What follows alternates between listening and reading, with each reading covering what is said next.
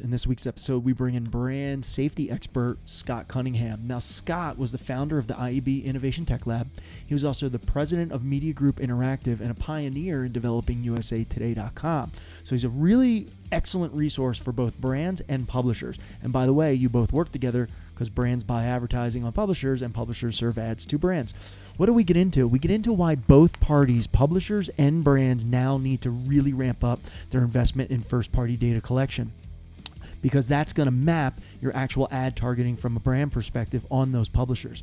We also talk about ad fraud. It's been in the industry, it's been an issue for a while, but more specifically, why first party data can potentially reduce ad fraud for your brand over time, save you millions of dollars. We also get into the Brand Safety Institute, of which uh, Scott is also writing a ton of white papers. In fact, you can learn how to get all of his white papers, um, things that you need to think about from a brand perspective around safety and compliance, especially as you collect first party data. Lastly, we touch on CTV, OTT, SSAI, and if you don't even know what those are, you're probably already using them. Your intermediaries or your agencies are buying media for your brand on those channels, and you need to understand what the potential is, what the impact is, and what the future looks like for them. So let's get started. Welcome to Thinking Caps. Thanks for coming in today. And sorry, we are remote because of the coronavirus right now, but I appreciate you coming from the safety of your own home. No, thank you guys. Cool. Well, today uh, I have a lot of things. I just threw away my agenda, but I really wanted to kick off with you because we've been talking about the death of the cookie. Richard and I have been following this, and you know whether it's truly a death or not, it's drastically changing marketers' ability to use third-party data for advertising in the future. You know, we have a two-year runway. Brands have a two-year runway, but can you give us your perspective in layman's terms? You're an expert, you know, you're at the IAB. Like, really, what is going to happen to the cookie in layman's terms that a brand marketer who's been spending money with their agencies or holding groups, whatever, what does it really mean to them? Well, so the cookie in and of itself is, is nothing more than a piece of technology that stored information around third party data. So, what are we really talking about? We're talking about the migration away from transacting on third party data cookie just happens to be the technical means by which this has been described in the past. And so when we think about then the big picture of moving away from third party data, we have to move somewhere. We have to move in what this migration path looks like into first party data. And when we think about first party data, we think about, well, who are the entities in the advertising and marketing supply chain that have first party relationships? And that's brand marketers and publishers. Everybody else in the middle of that is an intermediary from big agency holding companies to supply side tech platforms to data management platforms, right? These are all intermediaries without a relationship to an end consumer. So those entities, brand marketers and publishers that have first party relationships really do over the next two years stand to be able to leverage any element of advertising uh, transaction, whether it's through programmatic channels, automated channels, private marketplaces, direct type deals. Um, obviously, there's a, a large portion of, of, regulatory compliance that we can we, we will talk about here a little bit, but on this migration path over the next one to two years away from third party data, it does fundamentally change what entities are transacting on in the supply chain back to first party information. When I mean first party information, I really do mean those entities that do have that relationship with the end user they own it. They actually have a one-to-one relationship. So you, what you're saying is publishers have a one-to-one, right? People who have subscribe, even if they lightly subscribe, or if they're behind a paywall, and then brand marketers who have gone directly to consumers and said, "Hey, you know, forget Facebook, forget Google. You want to have a relationship directly with us? I'm Nike, I'm Adidas, I'm whomever." Um, that's the kind of first-party data that you're saying. Yeah, that's correct. And, and when you think about it in terms of the World Wide Web, I want to be careful. The World Wide Web different from apps different from CTV, even though we can still talk about first party data across that. But when we talk about the death of the cookie, we are talking about the World Wide Web and those publishers and brand marketers that do business on the World Wide Web. And what that really does mean is when Google made these announcements that there's a 24 month window. Google was one of the last uh, browsers to allow transactions of third party data. What they've effectively done is announced that those are end of days, that are sunsetting that type of capability. Got it. You know, we, we talked a little earlier before we started. Do we want to talk about what publishers are doing because of this change? You know, they're taking down paywalls, but still collecting data. You know, how are the publishers? Um, and, and I think it's interesting for brand marketers to know how are the places where you're going to have to buy and target your media in the future? How are they dealing with this shift? Well, the shift uh, on on publishers when when we talk about the remove paywall, that's that is uh, what's happening uh, in current times, especially the coronavirus. And, and we'll, we'll, I'll talk to you a little bit about why that's really important for news publishers. But when it comes to either paywalls, registration walls, uh, email newsletter opt-ins, and when I say opt-ins, because keep in mind our industry had been um, at transacting on elements of of third party information that was more opt out mechanisms. Now we're moving towards a world of opt in through GDPR and CCPA, kind of lighting the path on that from a regulatory perspective, so that when publishers do uh, introduce some sort of piece of content. They want to be able to capture that first party information through a registration system. It could be a subscription system. It could be newsletter system. They are effectively capturing even more of that first party information allowing that consumer to consent to opt in to allow advertising transactions along the way too. Whereas brand marketers very similar which is interesting because brand marketers um, with this shift uh, have a depending on the brand i suppose because not all brand marketers capture consumer information like this but depending on the brand especially the direct to consumer brand um, capturing of that first party information is really critical for them right now too in the next 12 months because as you think about how they want to market to those consumers or future consumers they want to be able to match that first party information whether it be the world wide web mobile or CTV uh, in such an effective way that if they're not thinking about how to um, transact with that first party information and capture that first party information now, they'll be behind the curve. It's, it's quite interesting actually saying the shift in, in terms of what it means for publishers because I actually generally think there's a real opportunity here for, for publishers. And, you know, we've been beating the drum for eight, ooh, eight nine years now. Um, with the duopoly uh, of Google and Facebook, you know, increasingly tying up uh, such a large proportion of digital ad revenues, we've been uh, working with a whole plethora of different uh, media companies uh, to help them offer things that Facebook and Google can't. And primarily, the thing that we've been working with them to offer to consumers is interactive experiences that offer a value exchange to the consumer in return for their uh, data first party data, zero party data, and then that is shared to the advertiser, you know, with the advertiser uh, and the uh, publisher. And actually, to put some some um, you know, and, and actually, uh, funny enough, interestingly enough, the the brands that we talk to, one of the big issues that they feel they have with this shift away from third party data to first party data is there a concern of like oh how does this new world scale? You know how do i collect this amount of first party data and actually, what we do with publishers by offering Cheetah experiences out almost as a, as a sort of uh, advertising offer, offering for quizzes, sweepstakes, surveys, you know, various other interactive experiences that collect first and zero party data, is we allow the brand through the publisher's audience to achieve scale. And uh, we actually just did in uh, January, we had our, uh, just seeing the, the numbers on the platform, the largest ever month that we did. So we actually collected over half a billion uh, people coming through our experiences, you know, filling out a form and, uh, you know, adding their marketing opt-ins. And the majority of that came from publishers doing it for wow. advertisers. So there is a real opportunity there, I think, for publishers to help brands navigate this shift. You know, it's interesting you bring that up because, um, you know, obviously when I joined the IAB and the IAB board asked me to step in and stand these things up, I had to represent the advertising supply chain um, equally across the, the member entities. So that that really did mean uh, everybody from the New York Times to the duopoly. And, and so I have, you know, in, in, that respect, in that type of role, um, I, you know, you don't play favorites in, in that type of role. Having said that, I come from the traditional news publishing world prior to that, and I spent most of my career in the news publishing world.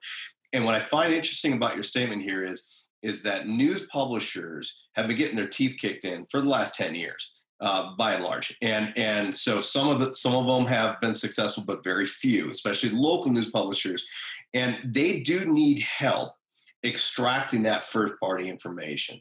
So anytime a brand marketer can come to uh, a, a, law, a, a, large element of local news publishers or any other publisher that doesn't have the sophistication to maybe capture all of this, but do it at scale, I think you'll find that the health of that type of advertising and first party data sharing relationship is going to be uh, a good conduit for sustainability for a lot of what we're seeing uh, over the last five, six years. Now, will it replace a duopoly in terms of scale? No, but I actually think that actually does shed a well lit light for brand marketers to know what brand suitability and what brand safety will mean when working with those local publishers versus working with a duopoly type of entity that doesn't allow third party measurement. It doesn't allow uh, transparency to the degree that the brand marketers are looking for. Whereas right now, I think over the next 12 to 24 months, they have an opportunity to work together with a lot of the smaller or medium sized publishers across the World Wide Web.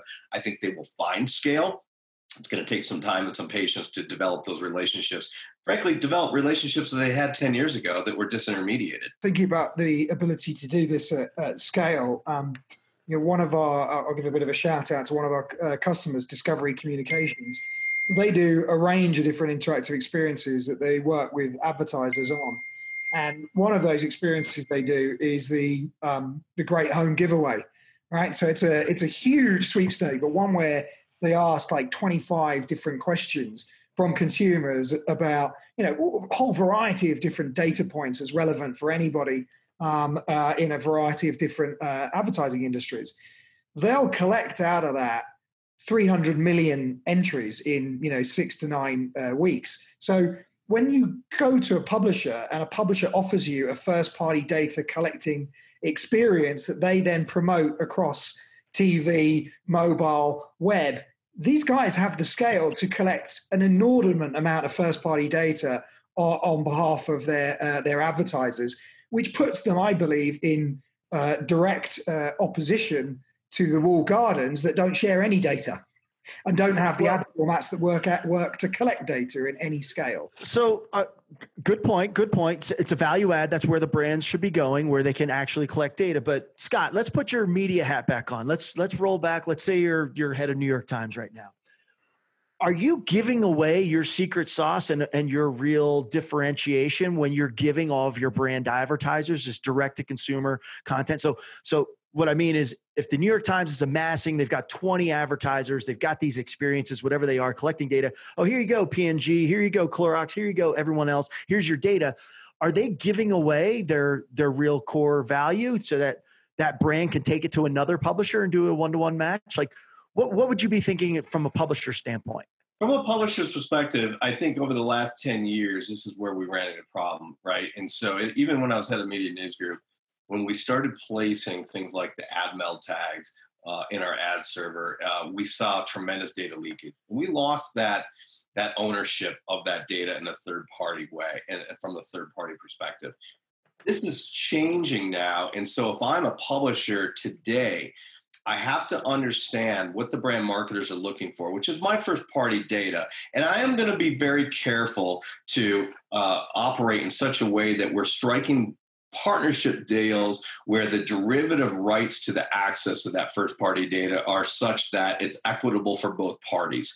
Um, this is the time for publishers to understand that they do hold the cards when it comes to these these conversations but that doesn't mean they should shut off the brand marketers I have no doubt that there's a lot of conversation, negotiation happening with the bigger publishing entities, with the brand marketers, that I would like to see cascaded to the medium and small publishers on best practices of how to do this. I think there's a lot of richness in first party data that both brand marketers and publishers can find. Right now, it's about striking that balance over the next 12 months in the contract negotiations of, of who's going to own what. I don't think the publishers should just unveil all the first party data to brand marketer because they've had these types of placements. At the same time, I have no doubt that there's probably different opportunities to share and stitch uh, that type of first party data relationship based on the CRM and or other types of data sources the publisher has. But in, in the use case that you just described as well, where the brand marketer can have you know a survey or something built into the publisher website,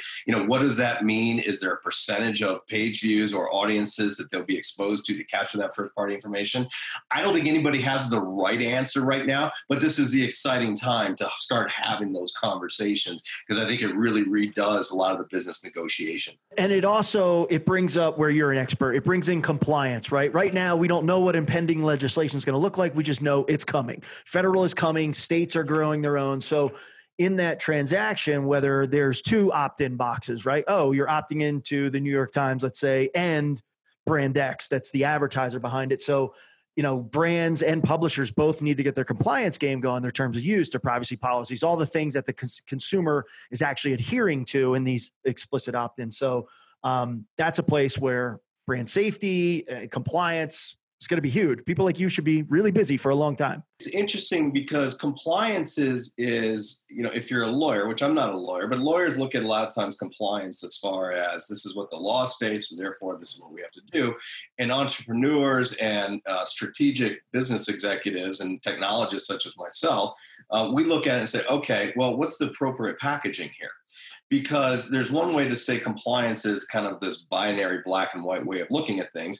Then there's the say to say that okay, what's the user experience around this that makes the consumer feel comfortable to want to opt into that type of world and that type of transaction. And I think right now this is where uh, some of the confusion in the market is, but also some of the opportunity because I do think that user experience and that consumer experience window of what that opt in looks like and articulation to the consumer why this is really important. For example, if I'm a publisher, I might say, hey, you know, this site is free, it's supported by advertising with these six brands. We opt in to receive these ad, you know, ads from these brands whether they're you know we're going to share data with the brands some publishers might say you know what these brands are here. We're not going to share all this first party information with them. I, I, don't know what the right mix is. I've seen it both ways. But I think the consumer experience around this to meet those compliance and regulatory objectives is interesting. Where the challenge right now, though, is clearly, and this is where the trade bodies and Privacy for America stepped in uh, uh, clearly and said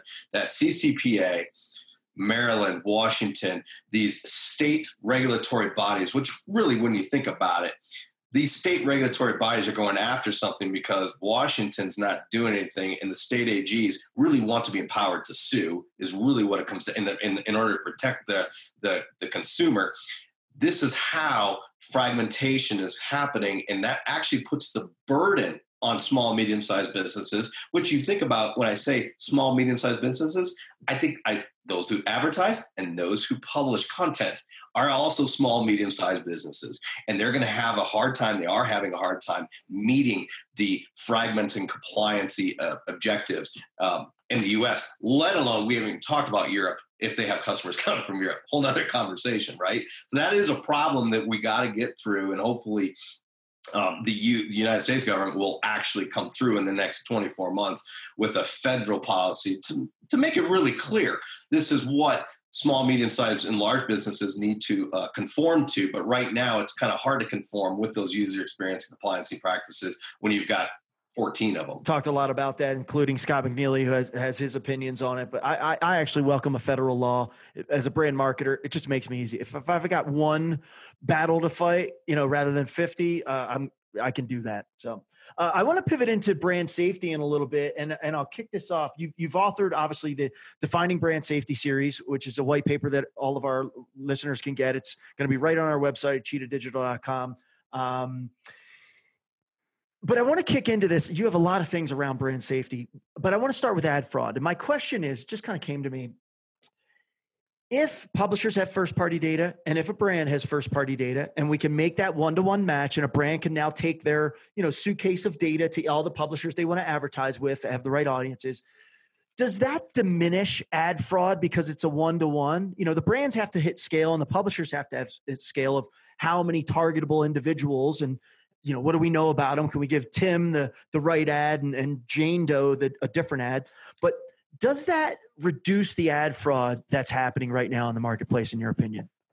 Yeah, it will reduce the ad fraud, and, I'll tell you a, a, number of reasons why. But it won't eliminate ad fraud.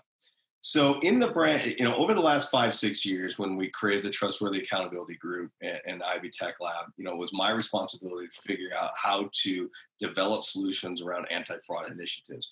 And one of those in the in the Trustworthy Accountability Group uh, at the time uh, that made its way into the Brand Safety Institute. A lot of different acronyms and orgs I'll talk about and, and help define for your audiences here um, was know your partner. Okay, so in third party transactions of data, you have a lot of obfuscation intermediaries, especially in open web type uh, programmatic auctions. And that allowed criminals, and still does, to hide. Okay, and when you think about now first party data, that obfuscation and the amount of intermediaries sitting in the middle uh, lessens. So it does become uh, um, relevant that the brand marketer needs to know then who they're working with when it comes to the first party data, just as they did in the third party data transaction, but also in the first party data, which just, just means that because it's first party data, the amount of intermediaries, if any, uh, becomes less. But that doesn't mean it's all fraud free. So, what the Brand Safety Institute was designed to do 18 months ago when, when Mike Zaneis stood it up um, is that I came in and I wrote a series of white papers to help support the Brand Safety Institute, which is a, an examination for brand marketers and buyers so they know how to buy effectively around brand safety issues such as fraud. And one of the things I think we'll find in, in my interviews through those series of white papers was that once you could figure out who you're doing business with, you probably have your own company policy to say that, okay, this company that we're going to do business with, or this publisher is uh, uh, registered with, yeah, I'm making this up, but the state of California uh, um, attorney general, possibly they have a federal tax ID. You know, this is a reputable business. They, um, you know, they're registered with a, a, tag ID. You know, so know thy partner becomes a big part of how to eliminate fraud. Okay, but but it is up to the practitioner of that buyer. There's no tool out there. There's no there's no uh, anti-fraud tool that's going to, you know, basically use as a blunt instrument to solve all your fraud problems. It doesn't exist. The best way to solve fraud problems is to be the best practitioner of buying that you possibly can and know who your partner is, know what channel you're buying, and most importantly, uh, obviously understand what campaign metrics you want to get because certain campaign metrics clearly are going to be, you know, if you want massive scale, but you, you know, all you need is brand lift with massive scale, you know, there could be some crap in there, some garbage in there. You don't want to go down that route, right? And so these are all best practices that I think buyers can do. And now with first party data, uh, it changes it. But keep in mind, where there's money, there's crime. What else should they be worrying about? You know, you talked. The elections are going on right now, and advertisers and brand safety around what's happening with election advertising and and and this that. You have a, you have a perspective. You have any advice for larger brands that might be getting wrapped into some of this misinformation versus you know disinformation? Yeah, I mean, there's really two topics now that are part of 2020. Um, one was the, the elections and campaign. The other one's coronavirus, and and two pose very unique challenges uh, to the brand marketer and frankly the publisher. So, it, from a campaign 2020 perspective, if I'm a brand marketer, do I want to be advertising where there's co- certain content adjacency elements, uh, or what I'll call uh, from a pre-roll video, right? Content adjacency is also based on not just display addings, but video pre-roll uh, as well. So as a brand marketer, do I want to be associated with certain political elements and certain campaign elements? And do I know that my ads are going to reputable news or other political sources. You know, right now, um, you know, everyone kind of knows that you don't want to be called out by sleeping giants to have your ads uh, a part of disinformation websites. Uh, out there, you know that's kind of the name and shame game uh, that the Sleeping Giants done. It's, it's been somewhat effective, but if you're a brand marketer, again, this is about you know knowing who you're partnering with how you're buying, understanding that where your ads are going. If I'm a publisher, hmm, a little bit different of a conversation because we know that the social platforms are ripe for abuse. There is very little control structure uh, in place for them to neutralize all political advertising unless you're a Twitter says no political advertising, right? But you know, as a brand marketer and publisher, you have to be careful. What's the agenda of the advertising? If it's programmatic, if you're a demand side platform, do you know who's occupying that seat ID? Do you know what entity is buying on that ID? Do you know on a social platform who is buying that? And so right now you have a real problem that we've seen since 2016 have we really solved this problem? I'd argue that you know yes we're aware of it. We have our best people on it but we haven't solved the problem uh, you know from the social platforms perspective. And if i'm a and, and here's the value i would find if i'm a brand marketer and traditional publishers especially news publishers and or entertainment publishers is their vetting process of who actually can buy is a lot more sophisticated and secure because they have such direct uh, relationships over the years. Whereas social platforms, it's a lot of it, a lot of it self-serve, right? So, you know, I, I do think that these are the things we need to watch out for. Who is buying? If I'm a publisher, who is buying? If I'm a brand marketer, I might be asking those publishers that I'm trying to buy on those channels, you know, what's your control structure to know that I'm actually a legitimate buyer? It's kind of like, you know, uh, you walking into a liquor store and getting carded you're like, wow, I didn't think about that. But thank you. I know now that 16 year olds can't buy here. Well, if I'm a brand marketer, I'm going to say, well, how do I know that my ad isn't going to be associated with some other ad that is full of disinformation into itself, let alone the content that's going down? So, as a brand marketer, you don't want to be a part of that. So, this is really comes about education and, and learning how to to buy effectively. That's where I see campaign 2020 going, and I think that the trade bodies and and um, uh, over the course of the rest of this year will be will be um, very educational for them, and I hope that uh, they're they're you know uh, sharpening their tools a little bit in the toolbox, including the practitioners around that. That's a little different from what we're seeing now with the coronavirus, which doesn't seem to be um, abating uh, clearly. We all have been impacted by this. We know that marketing is shifting. We know that audiences' eyeballs are shifting. Um, you know, and, and audiences' eyeballs are shifting to news information, whether it's national news, but a lot of it's local news. If you think about local news, whether it's newspapers or local television stations, they are the funnel and conduit for public health information. And what I what we're, we're all seeing and witnessing, and, and it's been written about now, and coming from the news industry, I can see that yes, paywalls are dropping. I do think that local news publishers should be keeping registration walls up you know i do i love the fact that they're making this content for free. I think it's the right thing to do in journalism in the name of civic good. Um, i do think that they should take advantage of the opportunity not not not throw the entire curtain down but capture that consumer information so they do own that first party data which will become valuable to them right now um, more than ever. But most importantly and and I've been asked about this, uh, you know, through some of the, the articles have been reported out there of, you know, what does keyword blocking mean? What is really happening with keyword blocking around coronavirus? And, and, and brand marketers and buyers have to keep in mind that, you know, if you say the term coronavirus and you say, this is something that I want to be blocked, it could be a sports story about some some NFL league that's been punted by a, a, month, or the European Premier League, or you know, U.S. Soccer has now canceled games, and that term there will will not allow you in that block list then to have any ad spend across audiences that you might covet, let alone local news sources which desperately need to add revenue right now. If they are lowering their paywalls, but putting up registration walls, that means their content is free. That means expense goes out the door. And right now, more than ever, we don't want local newsrooms not being able to afford to pay their journalists who are doing this as a, as a public good.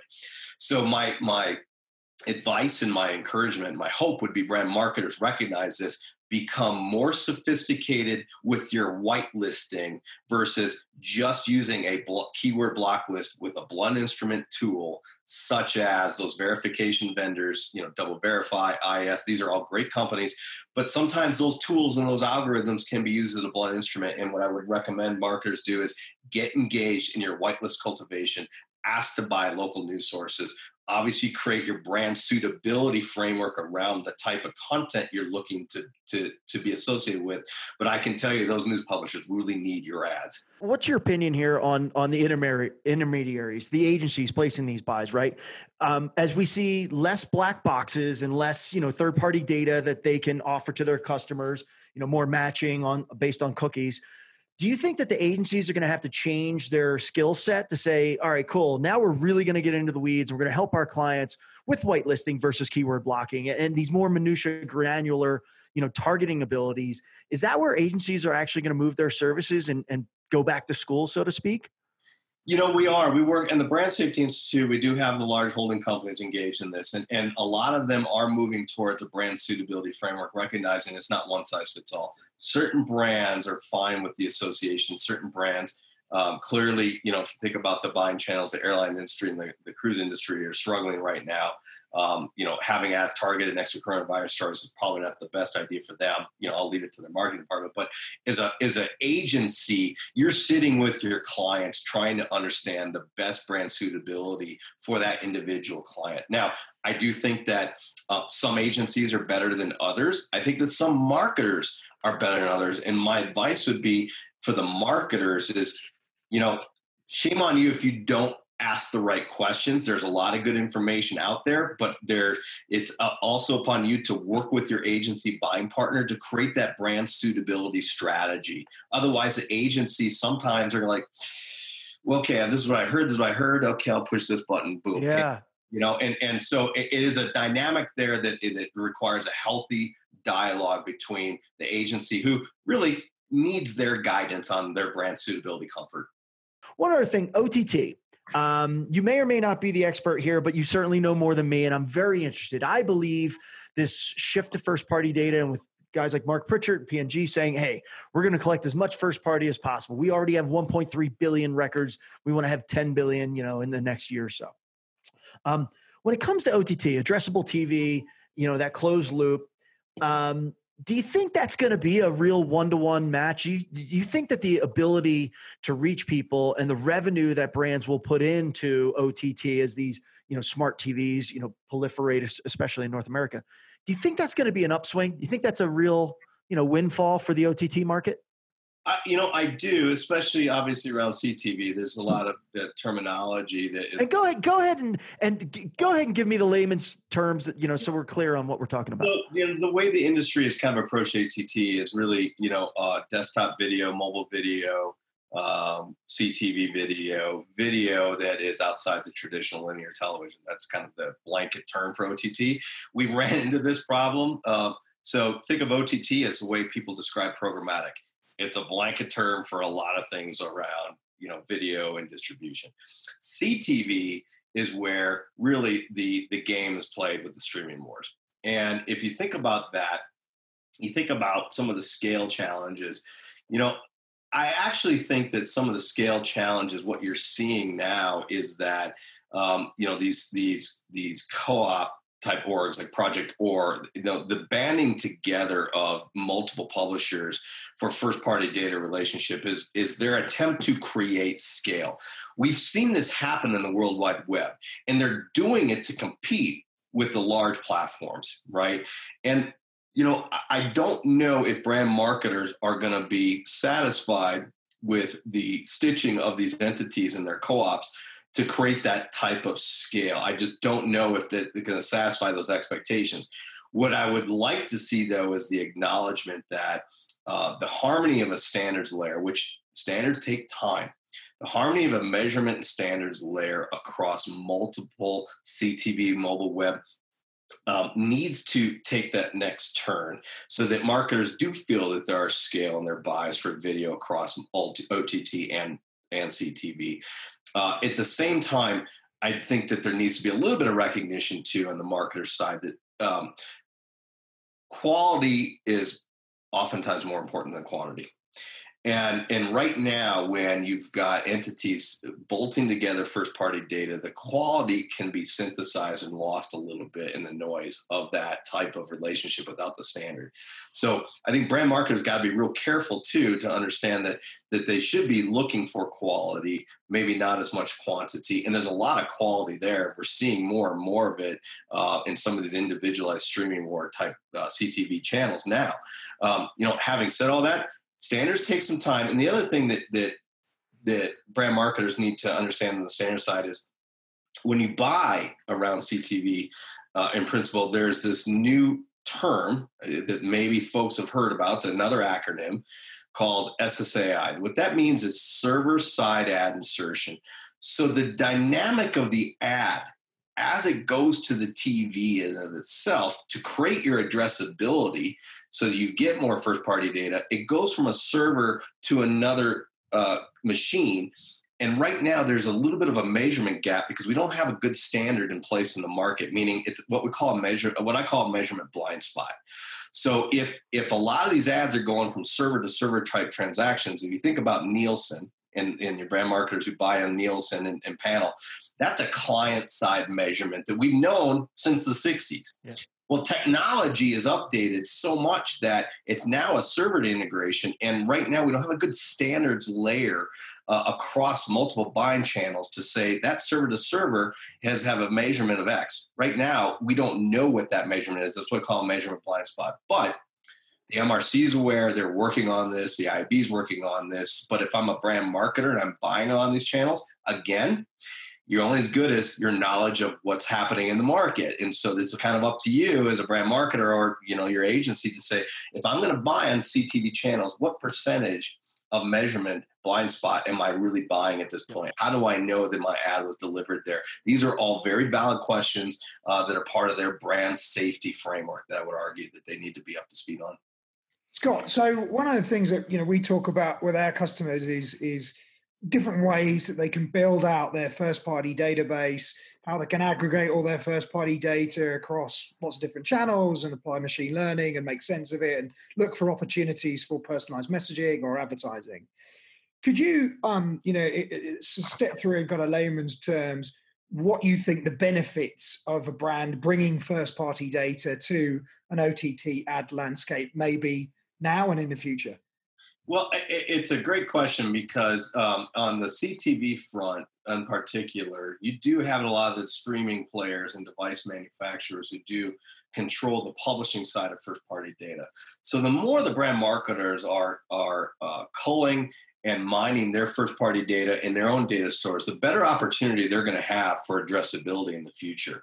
And obviously, there's a refresh rate on keeping that. But if they're not putting that investment into creating that first party data stack, maintaining that, refreshing that first party data stack, every time they go to a CTV buy or other, maybe potentially other OTT such as mobile video, um, they might be blind, buying blind, right? What you want them and what they want is the ability to connect to these customers and audiences that they may already have outside of reaching new, new audiences. So the investment they make into their own data stack and data stores in order for them to mine that data when they go to these buys, they're only going to find that the, the, the, the, the more relevant and frankly, the more leverage their campaign uh, uh, will, will act on in the future. I'm glad you said that because the refresh rate, that's the key word to me. Like, I think brands, if they don't understand that they need to build their first party, you know, database right now, then I don't, I don't know what rock they're they're operating under. They need it. Um, but the refresh rate is something that's interesting because there's progressive profiling on people, right? Every time you get a touch point with a consumer, you can get X amount of data, name, email, et cetera, maybe a psychographic point. But the more that they can understand that individual consumer, the the wider their database gets, right? Deep is one thing, hey, we have Mark Pritchard said 1.3 billion contacts. What I'd really love to know, which he probably won't reveal, is how much do you know about them? How wide does the database go per person? But uh, having an always on approach from a brand standpoint to always be acquiring new and always be new people and always be acquiring new information on your people that's what they need to do that's how the hockey stick keeps going that's where their strength comes from. That's where their you know knowledge power is, is going to be. And the publishers have to do the same thing on their end right? So now we can say hey look do you have anybody in your first party database that loves blue hair, you know, whatever it is. Like if the publishers have it and the and the brands have it, they can make that match, much like the cookie is doing right now for the duopoly and, and all the other publishers. So well, you bring up you bring up the the point around um, you know the variables in that first party framework that I'm and I'm visualizing what my data set of Scott Cunningham looks like, and those variables that might be interested in blue hair dye or whatever my kids could be, I you know, and my email address. The question becomes also for the brand marketers and publishers is, you know, in a world of regulatory compliance, you're going to need to uh, uh, uh, explain to the consumer why this information is appropriate. And the better you're at it doing that and packaging that information, the more rich your data store is going to be.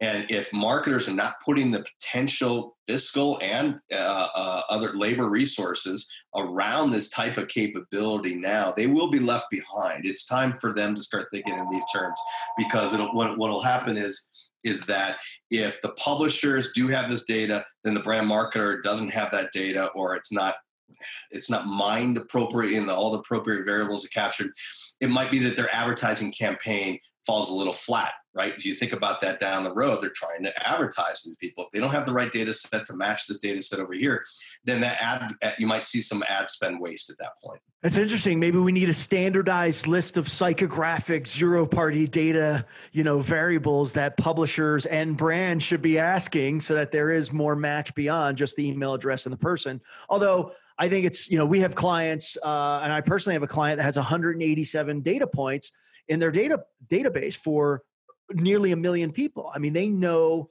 when they're going to buy, what they're going to buy, why they buy, why they bought the competition, what channel they're going to buy in, in a big box retailer, a local dealership, or et cetera.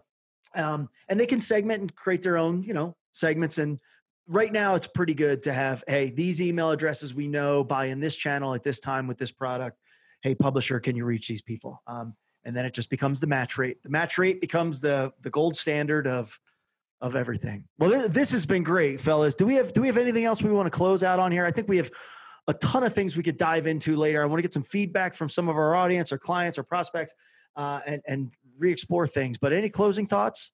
It's quite you know, it's quite often you, you see a situation like um, what we're having now with uh, coronavirus, and it's you know easy to think that it's a lose lose situation, but of course.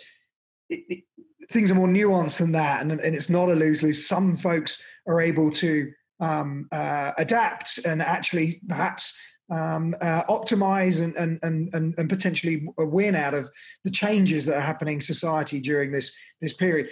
Just just quickly, do you, what do you you think are maybe the the spots uh, of, of winners and losers in the brand and publishing uh, ecosystem? You, you, mentioned local news, for example. Just give us a, a, view on that before we wrap up.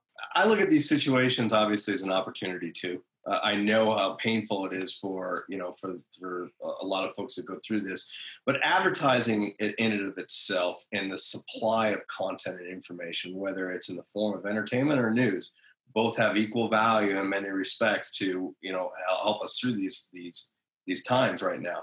Um, advertising plays a massive role in the economic sustainability of these things.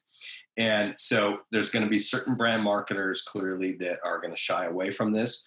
Um, I do worry that because of the way things have gone with um, some of the isolation and social distancing, which has been really important, clearly, that our small, medium sized businesses that do advertise on local news channels, which is the conduit by which they've reached their audience traditionally, they don't have marketing budgets anymore. These bars and restaurants, they're laying people off, let alone trying to market people who can't come in those doors.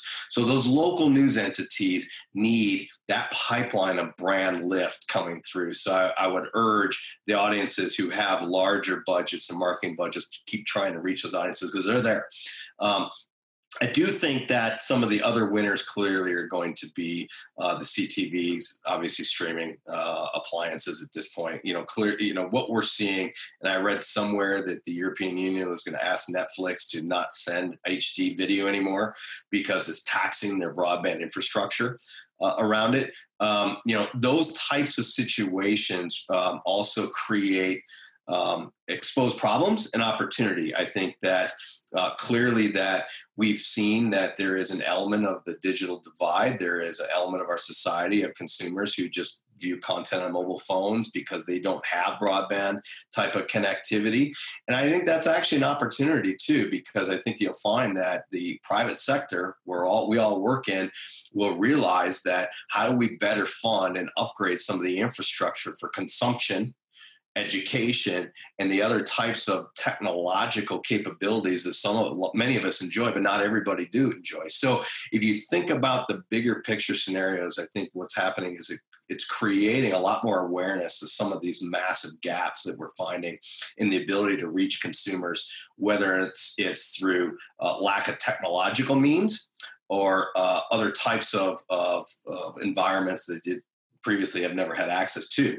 Um, but I think in the next three months, you know, the more that we can see sustainable advertising from those who are still in the marketing business to entertainment and news platforms, um, we'll we'll find that there's going to be a sustainability economic engine around marketing and advertising, and it's it, that doesn't go away. I just think that right now a lot of the publishers and a lot of the, the providers who are removing their type of payment registration laws in the name of public good. I hope the brand marketers are helping step up to that and helping fund some of that type of content. Yeah, 100 percent agree. I think that's a a really um, uh, salient point there. You know, there's a lot of brand marketers that will be exposed to to this content, and um, you know, I live in Denver. I've been looking at the local news as a source of what's happening here now, and I think we do have a responsibility you know, Facebook and, and Google aren't going away anytime soon. So apportioning some of that budget through to, to local news in this time of crisis, given the, the lack of advertising coming through from smaller businesses, makes complete sense and a good practical way that uh, that I think marketers can help. I also think they, with the local news organizations, they can also help uh, build out their first party databases, yeah. which is something they need for the long term. So it's a win win for everybody by yeah. moving some of those dollars from the duopoly to, to local news in this time of crisis. Well, yeah. and and but thankfully, if you're in local news, it's an election year, so you got that going for you. And let's not let's not cry totally for local news here because that is a ginormous pile of cash that is floating straight down to the to the bottom of the of the news funnel in the U.S. Uh, are, uh, are okay. All right, you got me there. Okay. Well, no, no, you bring up a good point. There's there's certain events though, like the Olympics. You know, those could be uh, you know a lot of local news, especially NBC affiliates. You know, take advantage of those things. And being a, a Coloradan myself, you know, there's three thousand Denver posts out there and and across the United States that definitely need some of these brand dollars distributed uh, accordingly. So yes, there's going to be some campaign dollars flowing through, but I don't know if that's going to be enough, honestly, to offset all the bars and, and restaurants that do traditionally advertise in, yep. in wellness. So this is a this is a shift. This is a massive shift, and we'll see how long that shift uh, lasts. Hopefully, not too long. But you know, I think right now is a, a great opportunity to reevaluate where those brand dollars are spent. Fair enough. Fair enough. Well, guys, this has been great. Scott, we all live probably within a mile of each other, but we're all social distancing. So when the social distancing quarantine is lifted, we'll all have a pint and uh, continue the conversation. I appreciate Scott coming on today. Again, we have his white paper on our blog. You can go get that at Cheetah Digital. Scott, where can they also get that white paper if they want to follow you or if a brand needs compliance services or brand safety consultancy, how can they reach you? Yeah, so my my website is cunningham.tech um, you know, it's a little consultancy shop that deals a lot of brand safety, uh, compliance, uh, different strategic opportunities around supply chain. Um, and obviously, the Brand Safety Institute, you know, has uh, the exam uh, posted for all brand safety for folks to become brand safety officers, uh, and how to buy smartly and know what uh, challenges are out there. And so, I encourage folks to go to both of those websites, Cunningham.tech and Brand Safety Institute. Great, and you have some really, really large name clients. I'm not going to name right here, but um, Scott, you're the real deal. Appreciate you coming on. We'll have you on again. Fellas, wash your hands.